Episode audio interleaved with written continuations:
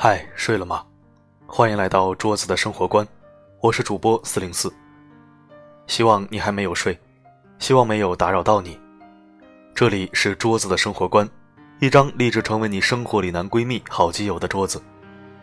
愿我的声音可以温暖你的耳朵，给你开启一种全新的阅读模式。又到星期五了，是不是很开心呢？周末记得好好放松一下。今天带来的依然是桌子的原创文章。你不是嫁给了一个人，你是嫁给了一种生活。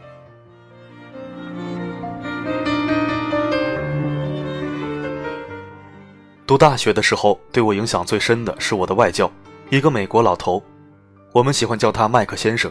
六十多岁了，一口纯正的美式英语，元音部分发音特别饱满，听他说英语是一种享受。麦克先生上课经常带着他的妻子过来，他的妻子有时候默默坐在后排座位上听麦克先生上课，有的时候也会和我们课堂互动。第一次见他妻子的时候，我们觉得她不是麦克先生的妻子，而更像他的母亲。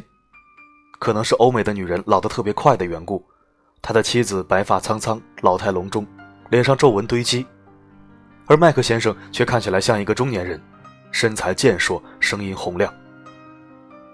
有一次课堂小组参加比赛，我们这一组得了冠军，有幸可以去麦克先生的家里做客，和他一起做饭吃。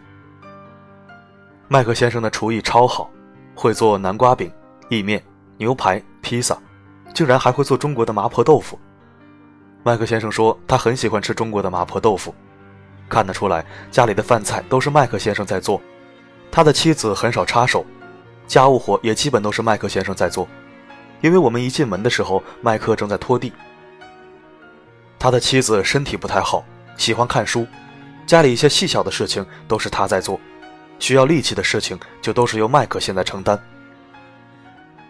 看得出来，他们的关系非常好。麦克先生和他还经常手牵手在校园散步，或者一起去超市买菜。麦克先生他们在美国有儿有女，家里还有一个大大的农场，家境还算富裕。而真正让我震撼的是，麦克先生退休后不是想着在美国的农场里面养老，而是带着妻子环游世界。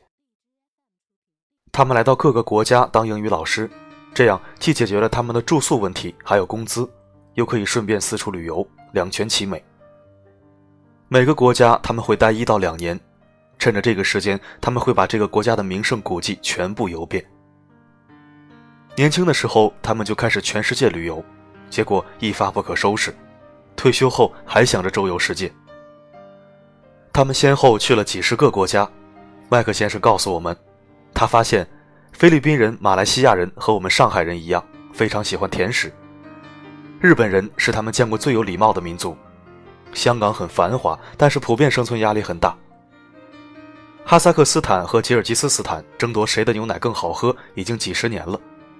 非洲大部分国家的文化崇尚生育，欧洲有很多国家很穷很破，印度的火车拥挤度实在太疯狂，大西洋和太平洋的日出一样很美，维也纳的音乐真心很赞。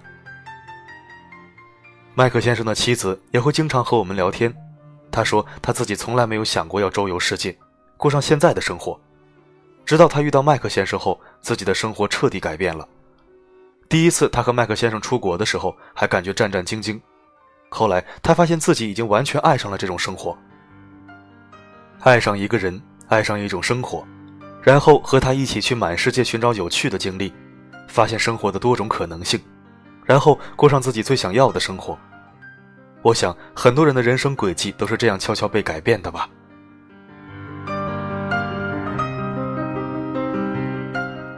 小晶是我大学同学。成绩好，笑起来很好看。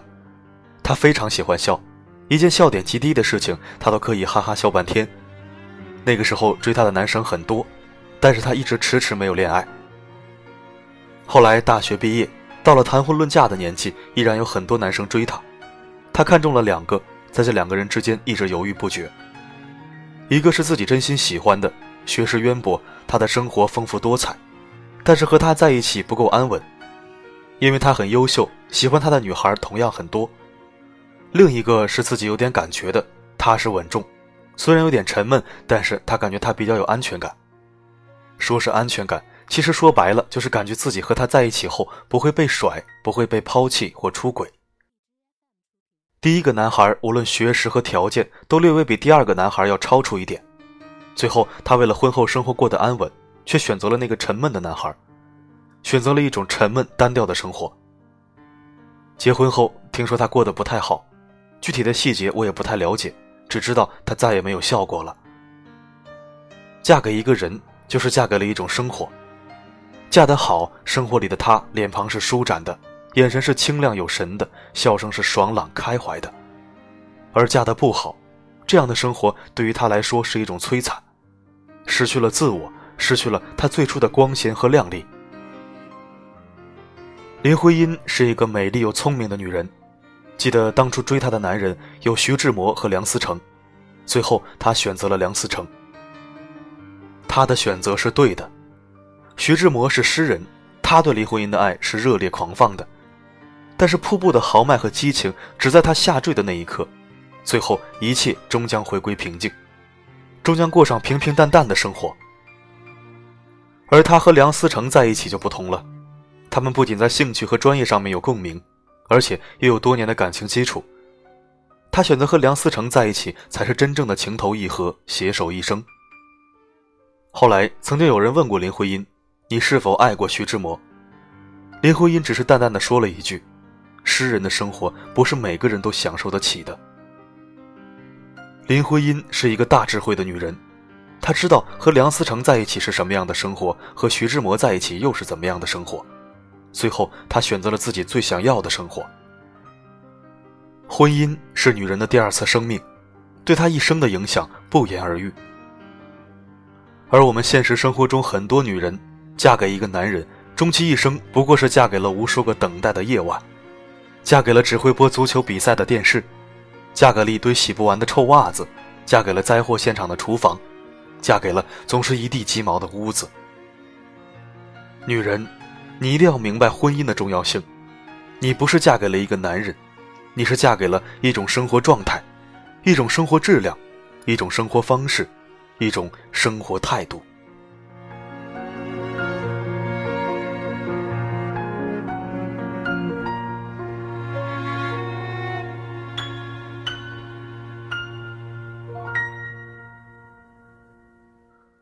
好了，今天的文章就到这里，我们下期再会。如果想听到更多我的声音，可以微信搜索“四零四声音面包”。愿世界上所有相同磁场的人都可以在这里相逢。这里是桌子的生活观，谢谢你的聆听，晚安。洁白的婚纱，手捧着鲜花，美丽的像童话。想起那年初夏，我为你牵挂，在一起就犯傻，丘比特轻轻飞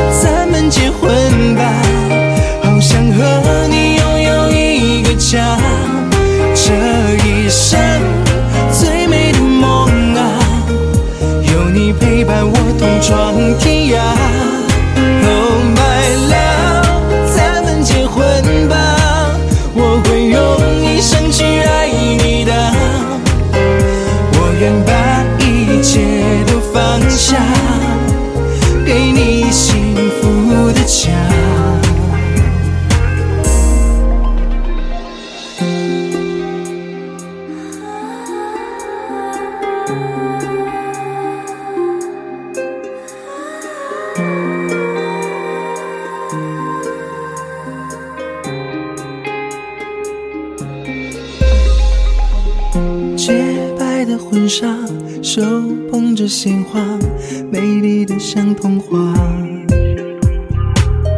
想起那年初夏，我为你牵挂，在一起就犯傻，丘比特轻轻飞